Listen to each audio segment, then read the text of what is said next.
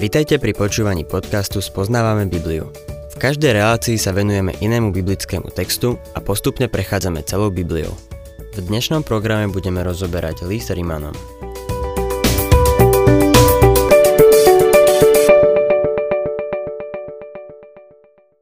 Milí poslucháči, v druhej kapitole listu Rimanom sa Pavol venuje téme Božieho súdu. Človek neobstojí pred Božím súdom, pretože Boh ho nebude súdiť podľa ľudských merítok, ale svojich. A v Božích očiach sme všetci vinní. Nestačí sa odvolávať na dobré skutky ani na náboženstvo. Pavol upozorňuje na to, že Židom nepomôže ani to, že mali Bohom dané náboženstvo. Ono ich v skutočnosti priviedlo k píche a sebestačnosti. Tým, že mali viac svetla, mali aj väčšiu zodpovednosť. Vráťme sa ešte k veršom, ktoré sme čítali na konci predchádzajúcej relácie. Rimanom 2. kapitola, 21. a 22. verš. Ty, ktorý učíš iného, seba nepoučaš, hlásaš, nepokradneš a sám kradneš. Hovoríš, nescudzoložíš a sám cudzoložíš. Ošklivíš si modly a vykrádaš svetine? Ako som sa zmienil na konci minulej relácie, Pavol v týchto veršoch uvádza tri hriechy. Nemravnosť, hriech proti iným, zmyselnosť, hriech proti sebe samému a modlárstvo, hriech proti Bohu. Ty, ktorý učíš iného, seba nepoučaš? Inými slovami sa spýtal, žiješ podľa toho, čo kážeš? Pre mnohých z nás sú naše kázne lepšie ako náš život. Dopúšťaš sa svetokrádeže? Alebo vykrádaš svetine? Keď boli Židia v babylonskom zajatí, vzali zlato a pokiaľ viem, odvtedy sa už nikdy neoddali modlárstvu. Ale nevadilo im obchodovať s tovarom z pohanských chrámov a predávať ho v obchodoch. Dnes sú kresťania, ktorí obchodujú s tovarom, ktorý by v cirkvi odsúdili. Tými tromi hriechmi, ktoré Pavol uvádza, nemravnosť, zmyselnosť a modlárstvo sa venoval už v prvej kapitole, ale v opačnom poradí. Žid sa nemohol znížiť viac ako modlárstvom. Niekedy si kladem otázku, či sa my sami neposmievame Kristovi.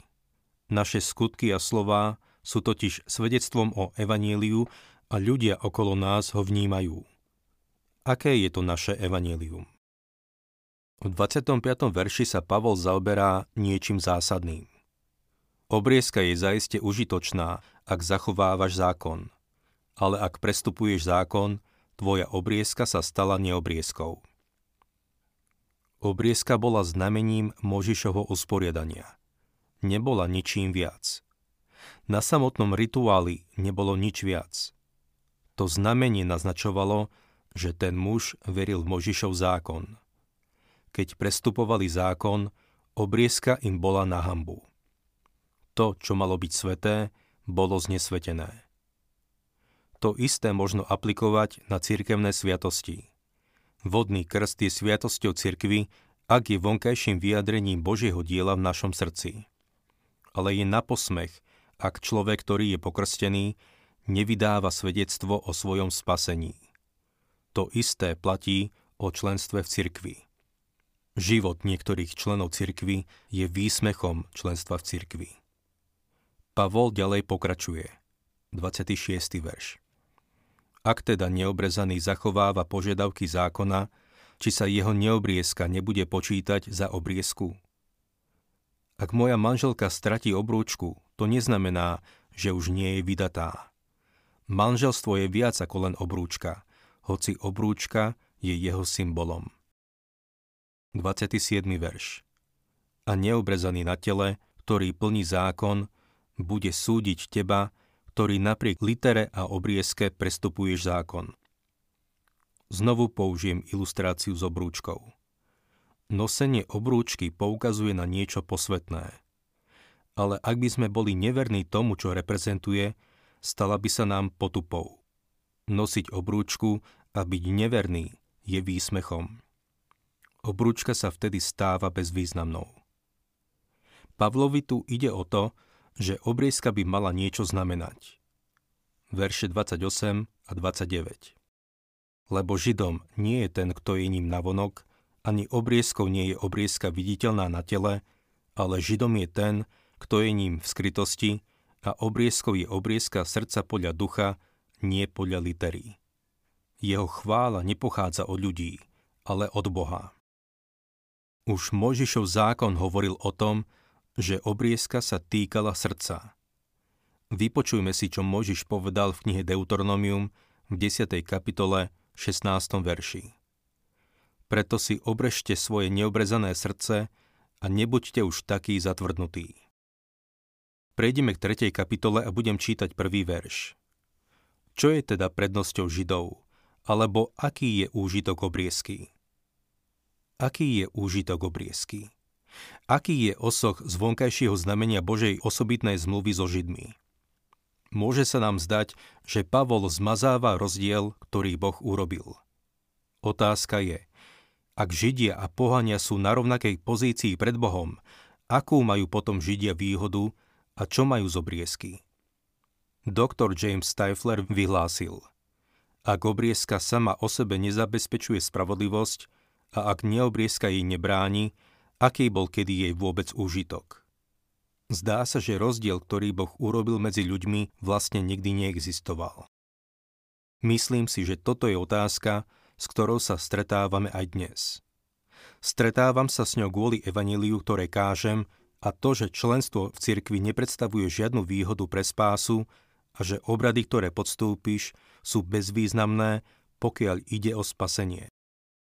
Boh postavil svet pred kríž. Nežiada ťa, aby si do niečoho vstúpil alebo niečo urobil.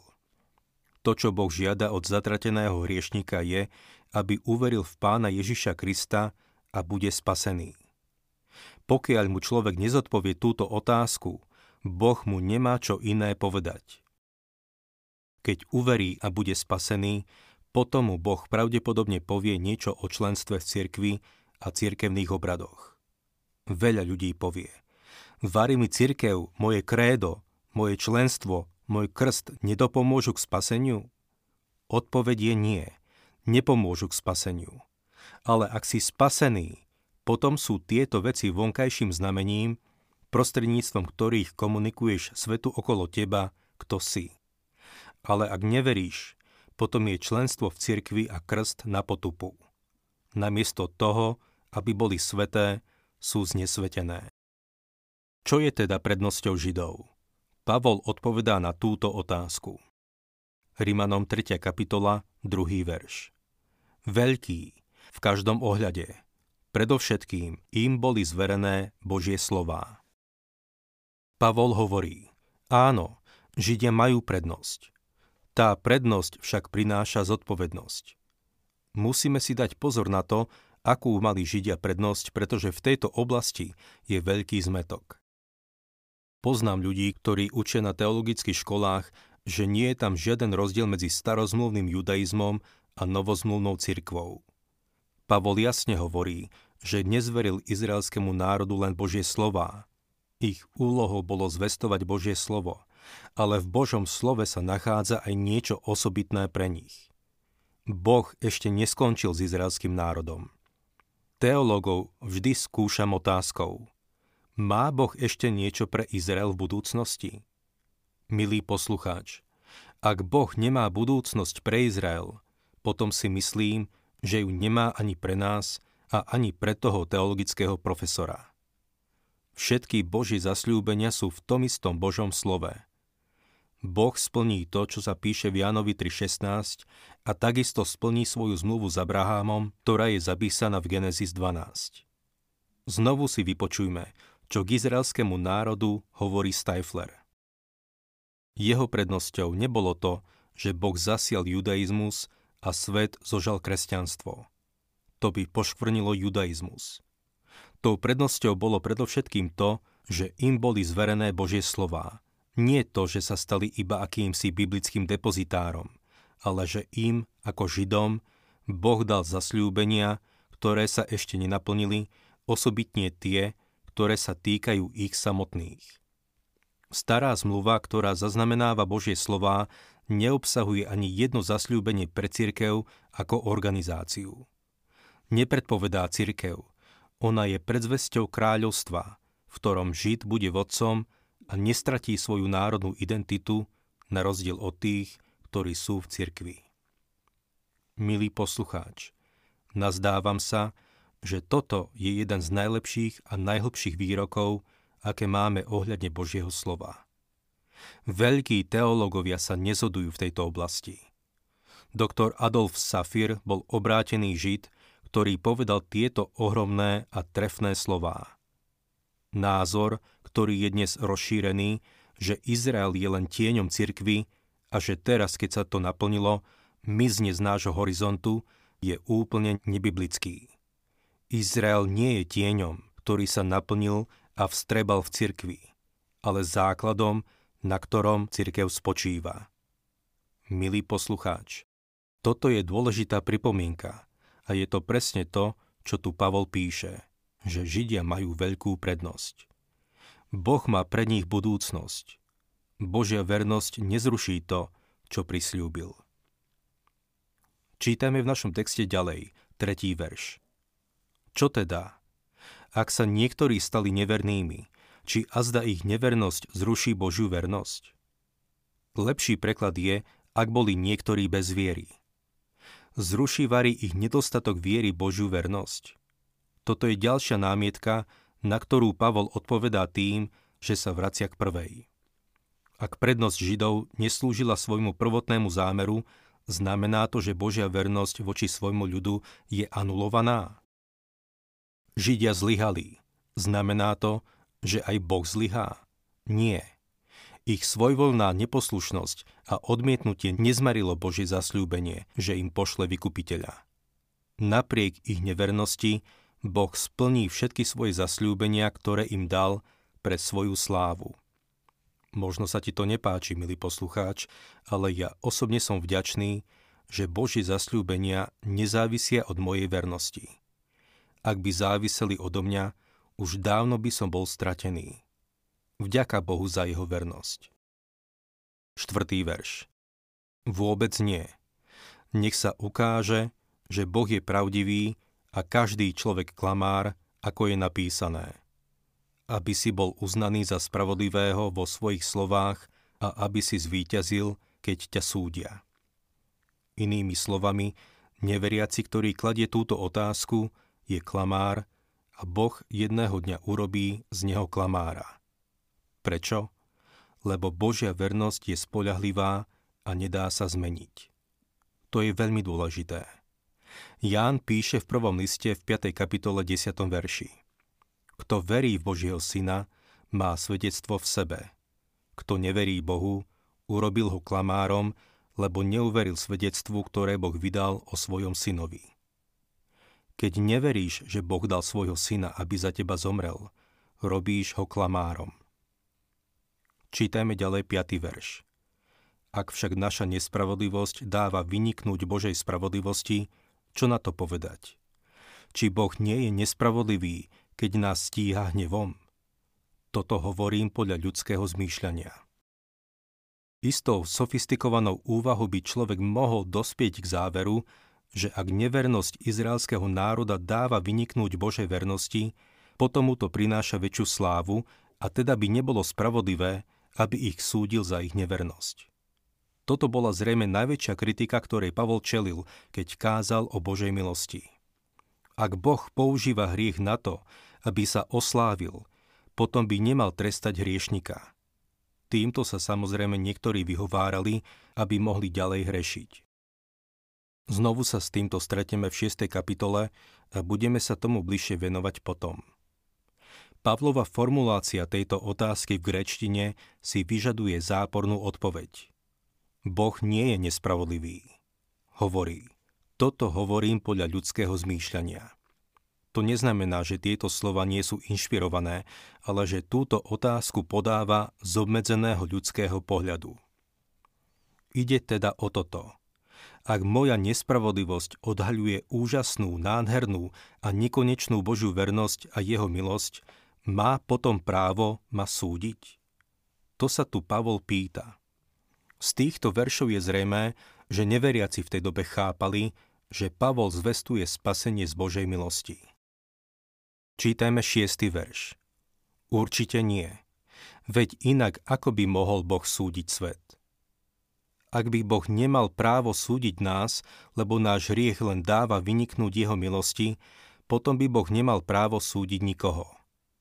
Pavlova odpoveď je znovu dôrazná a kategorická a odmieta tvrdenie, že Boh je nespravodlivý. Ak by hriech len zväčšil Božiu slávu, potom by to platilo o všetkých hriechoch. To by znamenalo, že Boh by nemohol súdiť. Musel by abdikovať zo svojho trónu ako súdca celej zeme. To by potom ani Hitler nemohol byť súdený. A nech si ktokoľvek, hoci aj neveriaci, si predsa presvedčený, že niektorí ľudia by mali byť súdení. Možno si nemyslíš, že ty by si mal byť súdený, ale veríš, že niekto iný by mal. Každý tomu verí. Máme v sebe vrodený zmysel pre spravodlivosť, ktorú Boh do nás vložil. 7. verš. Ale ak sa na moje lži ukazuje, že Božia pravda je o mnoho väčšia, čo Bohu slúži na slávu, prečo som ešte aj ja súdený ako hriešnik? Lož v tomto verši znamená mravná faloš. Každý človek by si mohol nárokovať výnimku z Božieho súdu, pretože jeho hriech len zväčšuje Božiu slávu. 8. verš Či je to vari tak, ako nás ohovárajú a ako podľa niektorých vraj my hovoríme. Robme zlo, aby vzýšlo dobro. Ich odsúdenie je spravodlivé. V tomto verši Pavol privádza svoju argumentáciu k logickému, no neobhajiteľnému záveru – Nazýva sa to argumentum ad absurdum. Ak hriech zväčšuje Božiu slávu, potom čím viac hriechu, tým väčšia sláva. Niektorí Pavla obviňovali z tejto absurdity. Bolo to smiešne, lebo Pavol bol tým, čo trval na tom, že Boh musí odsúdiť hriech. Ak existuje hriech, musí byť aj súd. Ako vidíme, táto smiešná argumentácia, ktoré tu Pavol čelil, robí z Robspiera svedca v mene prospechárstva. Ako hovorí staré príslovie. Účel svetí prostriedky. Čítajme 9. verš. Čo teda? Máme azda nejakú prednosť? Vôbec nie. Veď práve sme obvinili Židov aj Grékov, že všetci sú pod riechom. Pavol prichádza k záveru, že všetci sme vinní pred Bohom. Židia aj pohania, čierni aj bielí, muži aj ženy, bohatí i chudobní. Nezáleží na tom, kto sme. Ak sme súčasťou ľudského pokolenia, sme pred Bohom vinní. Pavol nás však zavedie do Božej kliniky, do skutočnej duchovnej kliniky, kde sa na nás pozrie veľký lekár. Sme chorí, smrteľne chorí sme vlastne mŕtvi vo svojich prístupkoch. Taký je náš stav.